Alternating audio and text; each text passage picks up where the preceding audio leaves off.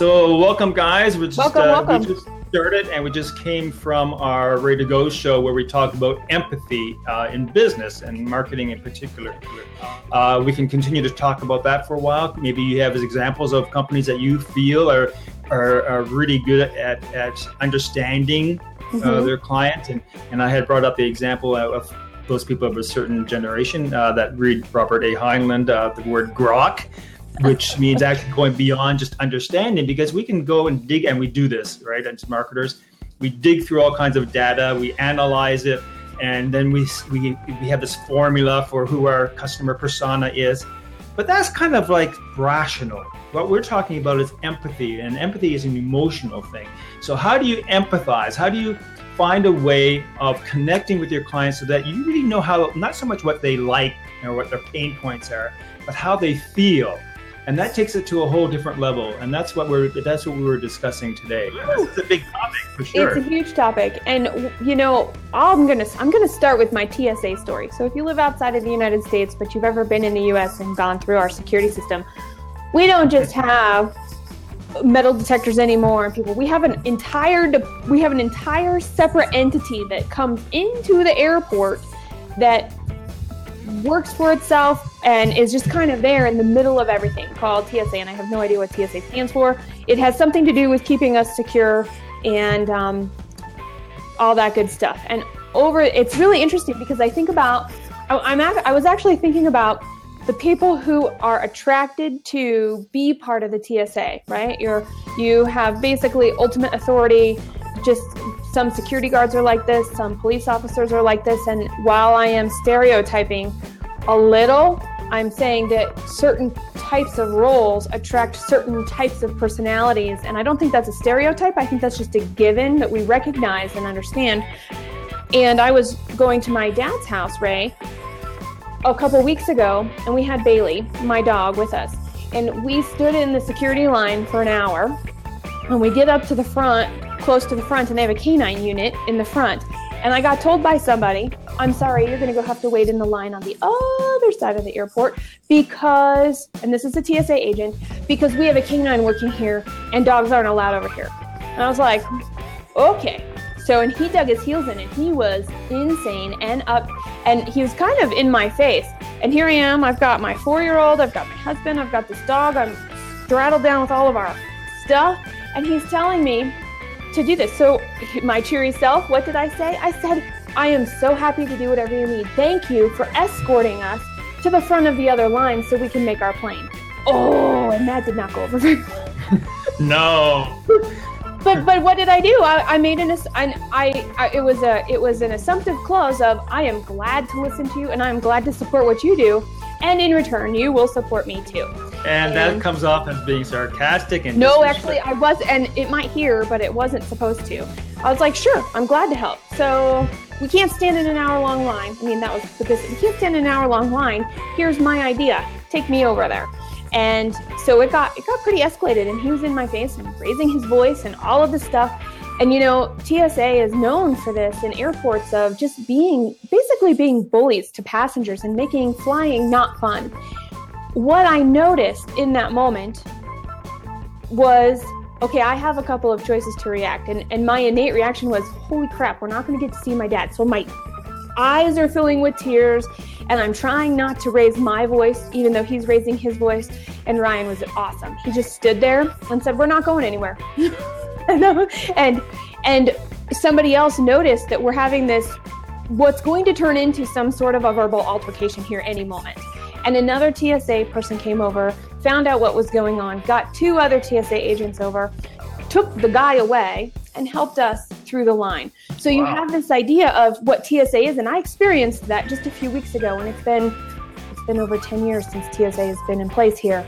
But they're just now starting to come around to go, we need to take care of the people and understand the roles, the, the position that these people in security, the security line are, in addition to doing whatever we've got to do to keep them safe or, you know, whatever they are taught or trained or, or whatever. And I thought that that was a really, I thought that was a great story because I'm watching TSA in a changing moment from what they used to be. And in a moment clashed an old versus a new coming through. And I thought that was a really neat thing Um, and so this is actually a TSA hooray story, not a. Wow, that's that's our topic because when there are companies, well, there are segments of the workplace that don't want you to be empathetic, right? Right. And we can think of a Marine shouldn't be empathetic. You know, anybody in the armed forces, I guess, they don't want to be empathetic. Uh, TSA is a good example of that. Policemen, if you're too empathetic, you know, then you, you you know if you feel sorry for the person you're arresting, it's going to come, it's going to be difficult to do your job. So there are cases like that, but I think what the interesting thing about the TSA is that yes, they're there for security, but who is the who is the threat? They treat everybody, American citizens who they're there to protect, as a possible threat. So Right. when does that cross the line? And it is, it's horrible traveling now. If they've ruined everything. I mean, it's the same thing in any country, and even in Canada, we don't have TSA, but our security, you know, with the whole liquid thing. I mean, one guy Mhm. tries to put liquids in his shoe, and now everybody has to take their shoes off at airports. I mean, a little overreacting, I think, you know? Yep. You know, so and then and we're all treated as possible threats. And i Mhm. don't know if that's good for a psyche of a country you know let alone person. That you make a good point. And and i actually think that that it it's a little bit of um a ripple in a pond too because you're right. You have that bad experience now what's going to happen? I'm in a if it had turned out badly what would have what is likely to have happened? I have no idea if this is what would have actually happened because i'm a little too not aff- um, offended by this kind of stuff to let it get to me personally but i could have had a bad day. So i could have taken it out on on somebody who i bought a coffee from or actually i would have bought a tea bought a tea from behind security. I would have taken it out on the flight attendants inside the airplane. I probably would have been mad at my you know angry when i got to the airport at baggage claim in a totally other city at that point in time. So i think we also you know we don't know where people are coming from and we don't know and that's i think the biggest thing. Just because we think we know our customers doesn't mean we don't we haven't walked in their shoes today and in this moment when they're reaching out to us. And that is for our employees too. We don't know what they're doing what what might be weighing on them when they come into work if they have a weird reaction or show up differently than they have weeks and months past. Hmm. so i'm going to ask anybody who i mean we don't have a lot of people here yet but i'm going to ask those who are here if you know what kind of companies because we had talked in the show about the empathy comes from the top down. It's a company culture thing. It's a, like social when we talk about social media. But what companies would it be a disadvantage to be empathetic? None.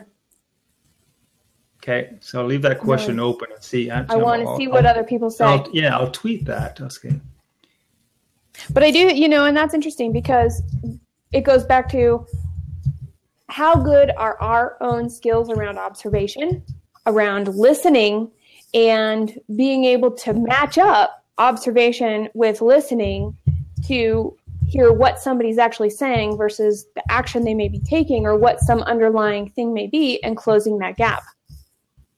There you go. We'll see. I just posted that question on Twitter. We'll see if anybody responds to Yeah, it. I, I have I have an answer. Mm-hmm. It, it is a, a bail bondsman. Oh, yeah. And collection officers. You know? Do you know any personally? Uh, no, but I did go to school with a uh, person who's purportedly a hitman for the mafia. Really? college. That's, that's another job that probably wouldn't help if you're too empathetic. and he was the nicest guy in in the entire world. And what we figured out, uh, and this is all unconfirmed, but uh, he was just hanging out, going to a small college in the middle of Montana. Uh, we couldn't figure out why he was there. He was having a fine time, and he would leave for a week or two every once in a while, and then he'd come back. And um, so, um, anyway, Hmm. that's my answer. Well, okay, I think there's a time to compartmentalize. I think every single role of every single person and every single job that they have, I think there's a time we have to turn off our empathy for our own sake. One, to get the job done. Two, maybe to meet a deadline. Three, because it's the only way we can separate what's going on in our life from the person who we're interacting with. Because if I'm, and we'll use me, if I'm emotional and I come across you being emotional, how can I set aside my judgment? How can I set aside what I think? How can I set aside my advice without um, and, and actually hear what somebody else is saying?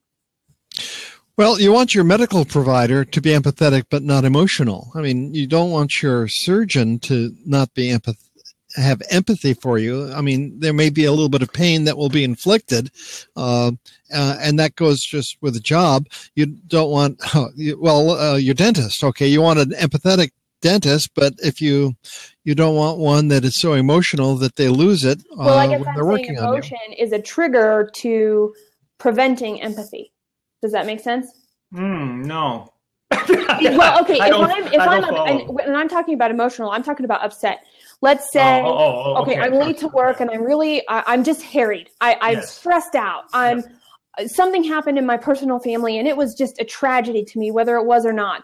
I mean, it could be some people react poorly to missing the trash man, right? If if you, I'm going to have that kind of a reaction. All I have to bring to the table is drama. So mm-hmm. at that point, I have to check the emotions because there's no way I could be empathetic to Scott's point if my emotions are standing in the way. My emotion will kill my opportunity to be empathetic. Okay. Hmm. So, is uh, the character Spock in Star Trek? Uh, uh, you know, he's a beloved character. Uh, he's got empathy, doesn't he? Ah, but that's his human side, which he tries to repress, right? So and and but and I and I use that analogy in the show about mind melding and to to explain what grokking was. Uh, but you know, and, and in that way, he literally feels the other person everything. But outside of that, he does everything he can not to be empathetic. He wants to play by the rules, and that's it. That's you know. And I think that goes to the other side of this.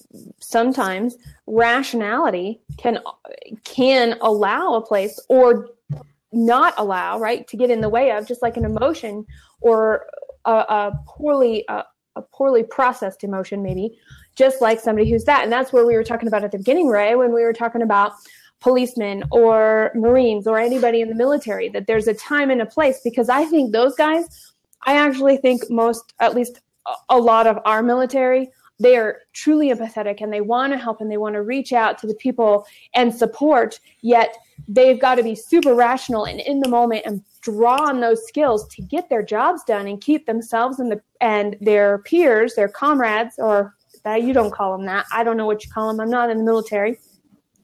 Um, and the people they're tr- there to protect actually to, to stay safe I mean, I watch, you know, the firemen here, same thing. You've got, well, they collect money and then they go do their job and they've got to have their rationality on, their, their, their ability to, uh, to have, what? I'm, I'm losing the word. It's not rationale anymore.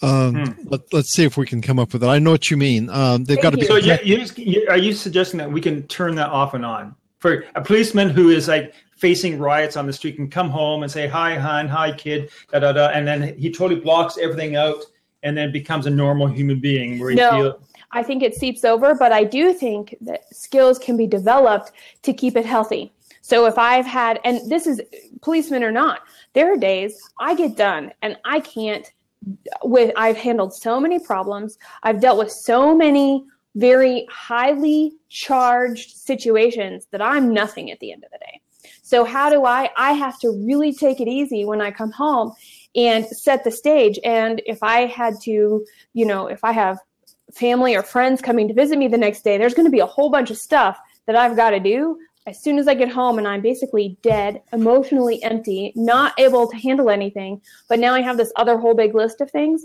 it's up to me and my skill set to go, what can I realistically do? Is it realistic at all? how do I take care of myself here? Because if I don't, everybody else is going to get hurt in the process, including me. Emotionally. Well, you're actually you're actually kind of talking about uh, being professional. What what what does professionality have to do with it?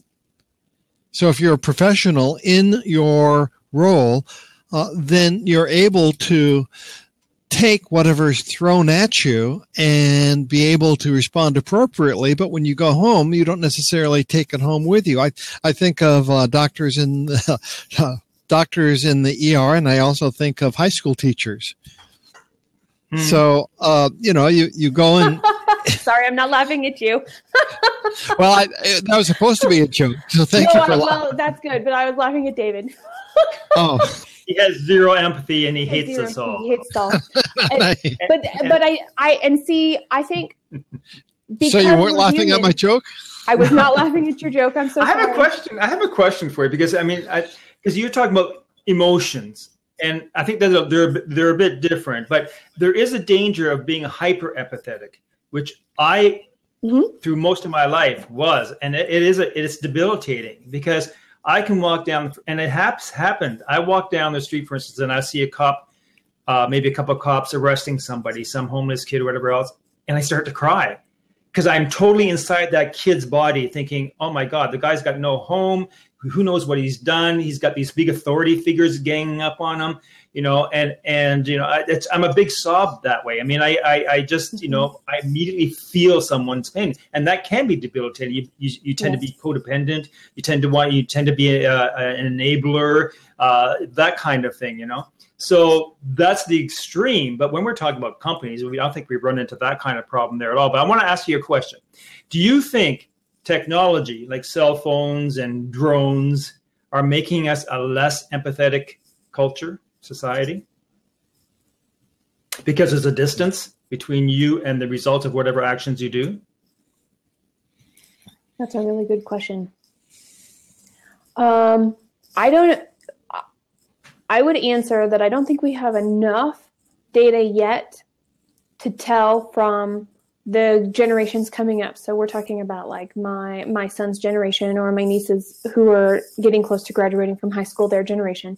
Um, but I do think it plays. I think that we are looking for connection in different ways, even if it is um, through technology.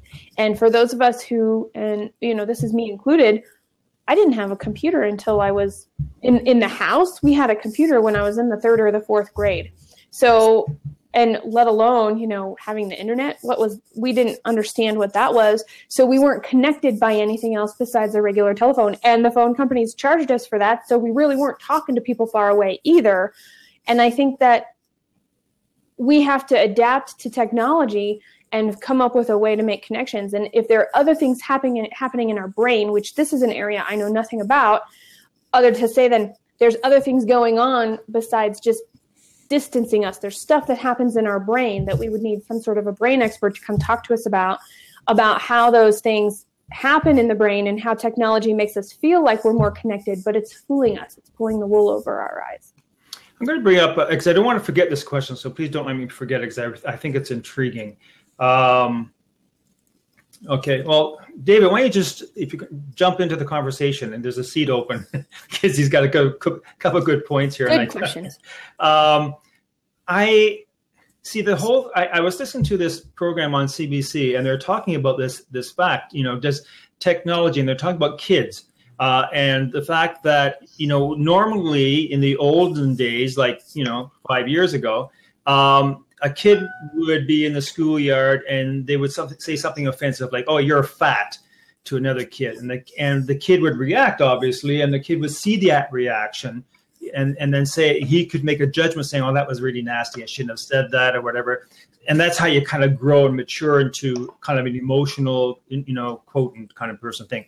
So but now with with that distance of texting and and even you know that kind of thing and, and drones like we're talking about military the fact that someone in, in arkansas is controlling a, a drone that's landing bombs on a place there's no connection to the the, the damage that you're doing to the human lives that, that they're you know that you're taking.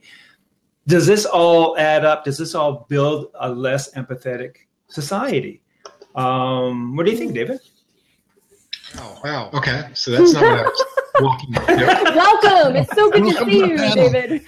Well, I jumping mean, I think it plays to the distance that we all have now between us and our audience. You know, like a while ago, I talked about how um, a lot of businesses, especially when they go online, they lose that connection to their audience because their audience isn't actually in front of them. It's not that, you know, it's not somebody that's walking into their store where they can have a conversation and bond as human being to human beings. There's this weird separation.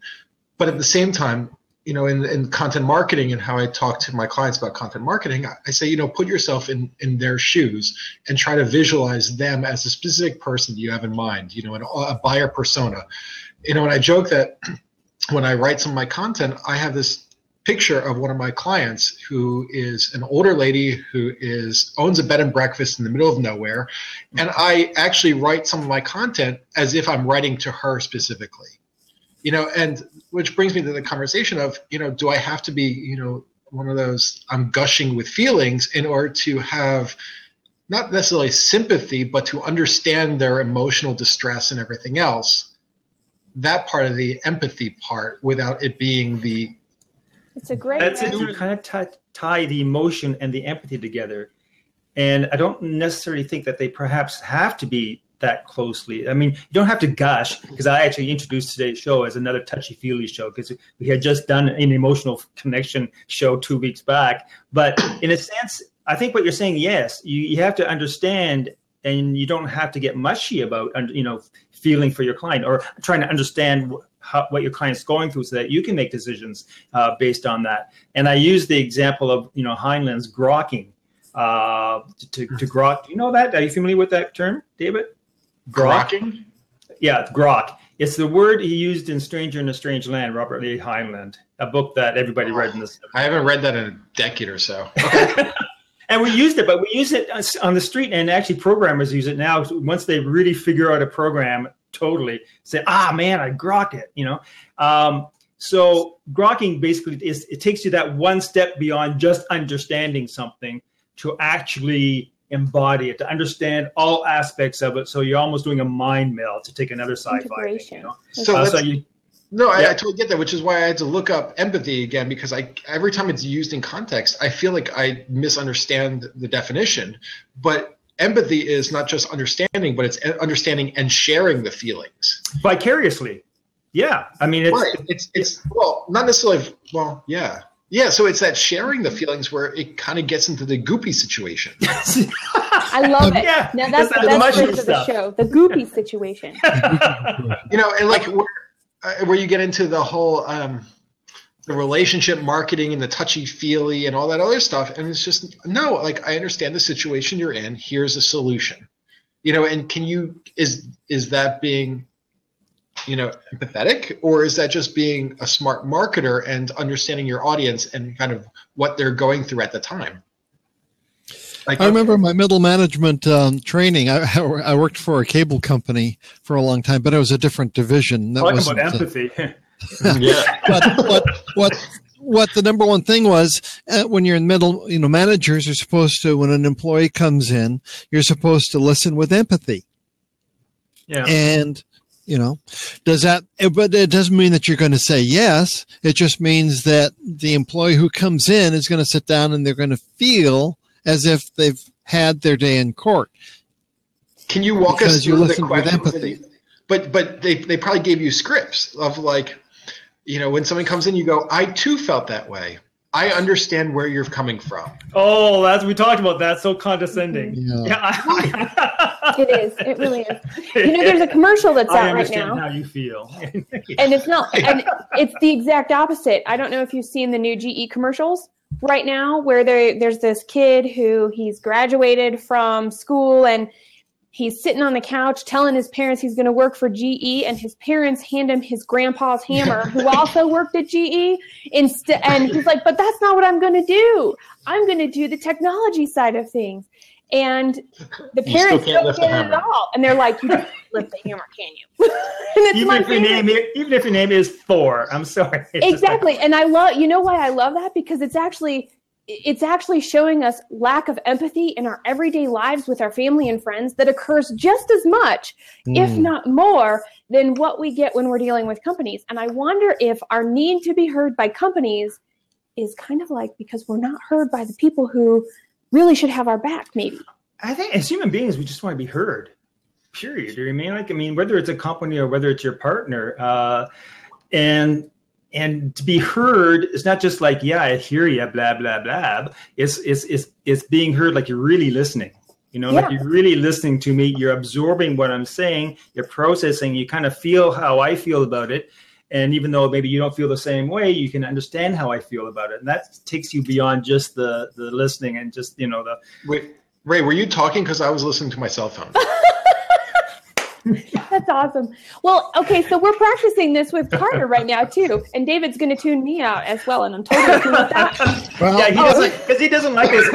He doesn't like this mushy Scott. stuff. Hey, man, he's gotten the wrong blab. I tell you. and you know well and it's really funny because here we are we're sitting and maybe i don't it's really interesting because carter will say something like about the snow. He's like and i get to have hot chocolate tomorrow because there's hot chocolate. It's something we're going to go to. And i'm like yes and there's going to be more. And he repeats hot chocolate. And i'm like yes and more. And then he repeats hot chocolate. And ryan goes yes carter hot chocolate. And carter is satisfied. And it's really strange because here i am in this situation. I'm like I was saying yes, but he didn't get it. So is it the actual repetition of saying the words that were said to you that is how we're trained? Because maybe I lack empathy in some in this particular kind of situation. So if you tell me something cool, I'm going to be like, "Yeah." And here's what else you're going to find that's cool instead of going, "You're right." I, you know That what I think cool. it is is why it goes. I think it goes beyond the words. That's why I said in the, in Yeah. the show, it's, it's go, it goes beyond creating a, a, a client persona. It's it's it's projecting it. It's almost an, it, more an image than it is words. And a- an example would be, I get ex- people get touched when they see pictures of children in distress, uh, and because you can put yourself into the body of that eight year old or five year old because you know what it's like to be a five year old who's lost. And therefore you're totally empathetic with with that boy's situation. That's to me that's empathy because you can understand how that how that boy feels. Yes if you write in a, in a paragraph oh small five year old boy wandering around the city lost can't find his mother yes you can empathize in the situation because you know what the situation is but if you actually see that boy, a, a a photo of that boy with you know with the on a velvet ba- velvet painting with teardrops, I mean, you know, um, it's it's how you feel. That's how you makes how it makes you feel. And I don't know how that tries. Well, okay, but I think that's sympathy. I think you said the word. I think that's sympathy. I don't think that's empathy because I should be able to, Ray, even though I've never been in, I've never walked in your shoes, I've never walked in David's shoes, and yet I should be able to hear your hurt and let you know I've heard your hurt and I understand it, even if I have never experienced it. And to me, that's what empathy is. Uh, see, to me, it's, there's two different things. I think sympathy is different than empathy. I don't want to get into semantics, but I think there's no, right, but that's one what I mean about layer of- empathy. I think empathy is I don't have to have walked in your shoes. I might never have been lost, but I can look at you and you can tell me the story, and I can go, "Wow, you've really been affected by that. Yeah. Wow, I get the feeling, and maybe even be able to articulate that feeling, even though I might have never had that exact situation. No, you don't have, and you don't have to have those things. But you're, by you saying that, I get that feeling that you're having. You're empathizing the person because you're Yeah. understanding how they feel. Well, and and that comes. I mean, okay. So with what Jessica was saying, you know, I think that comes down to you want to. When we write content, we want to answer the person's challenges and situation first before moving them on to the next phase. Right. Mm-hmm. You know, it's something that I learned from my five-year-old too. It's like, okay, I can't move on to the next thing until yes, just like what you were saying. I've answered the question. I've said yes. You're going to have hot chocolate. Then we're going to do something else.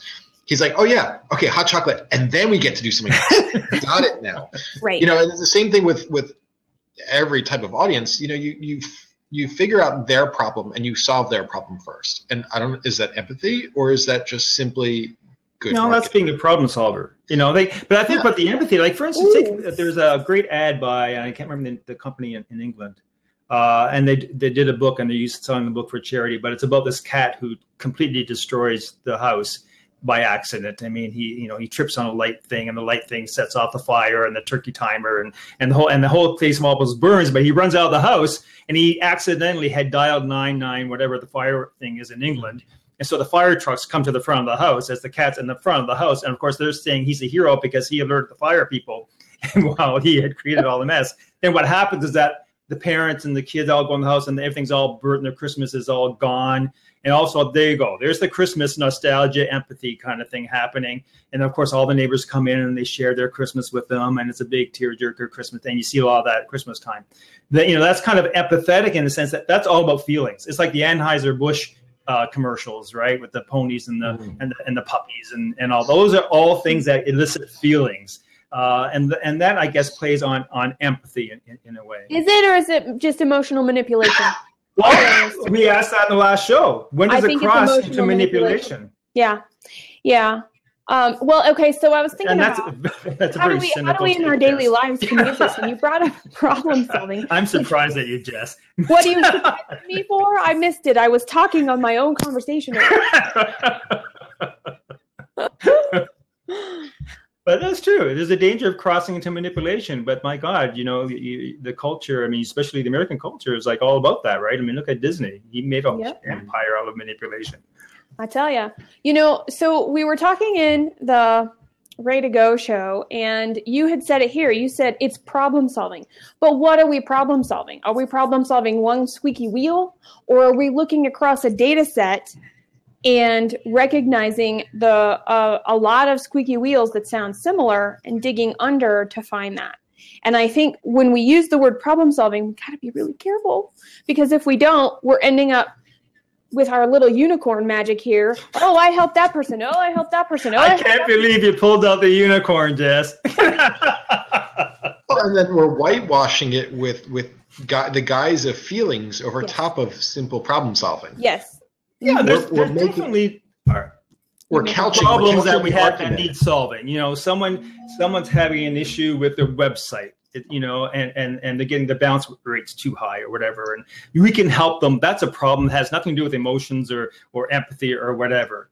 But if someone's life is is in a, in, in, in a spin because they can't because they can't control the attention deficit disorder from having all these choices and all that. You know that's that goes beyond just one problem perhaps. Maybe that because it, it because it, it impacts on them emotionally. Having not having enough bounce rate on my website doesn't impact me emotionally. It's a pain in the ass and hurts business perhaps.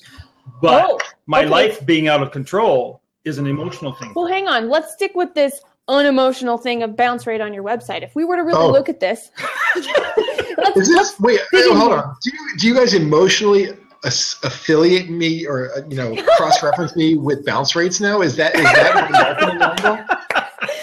We love you, David. We love you. I mean, I, I you know I know they are very emotional things, and people get very distraught by their bounce rates. yeah. well, and, and if you think about it, you, Ray, you're saying don't put any emotion around it. And it's really not something to be emotional about.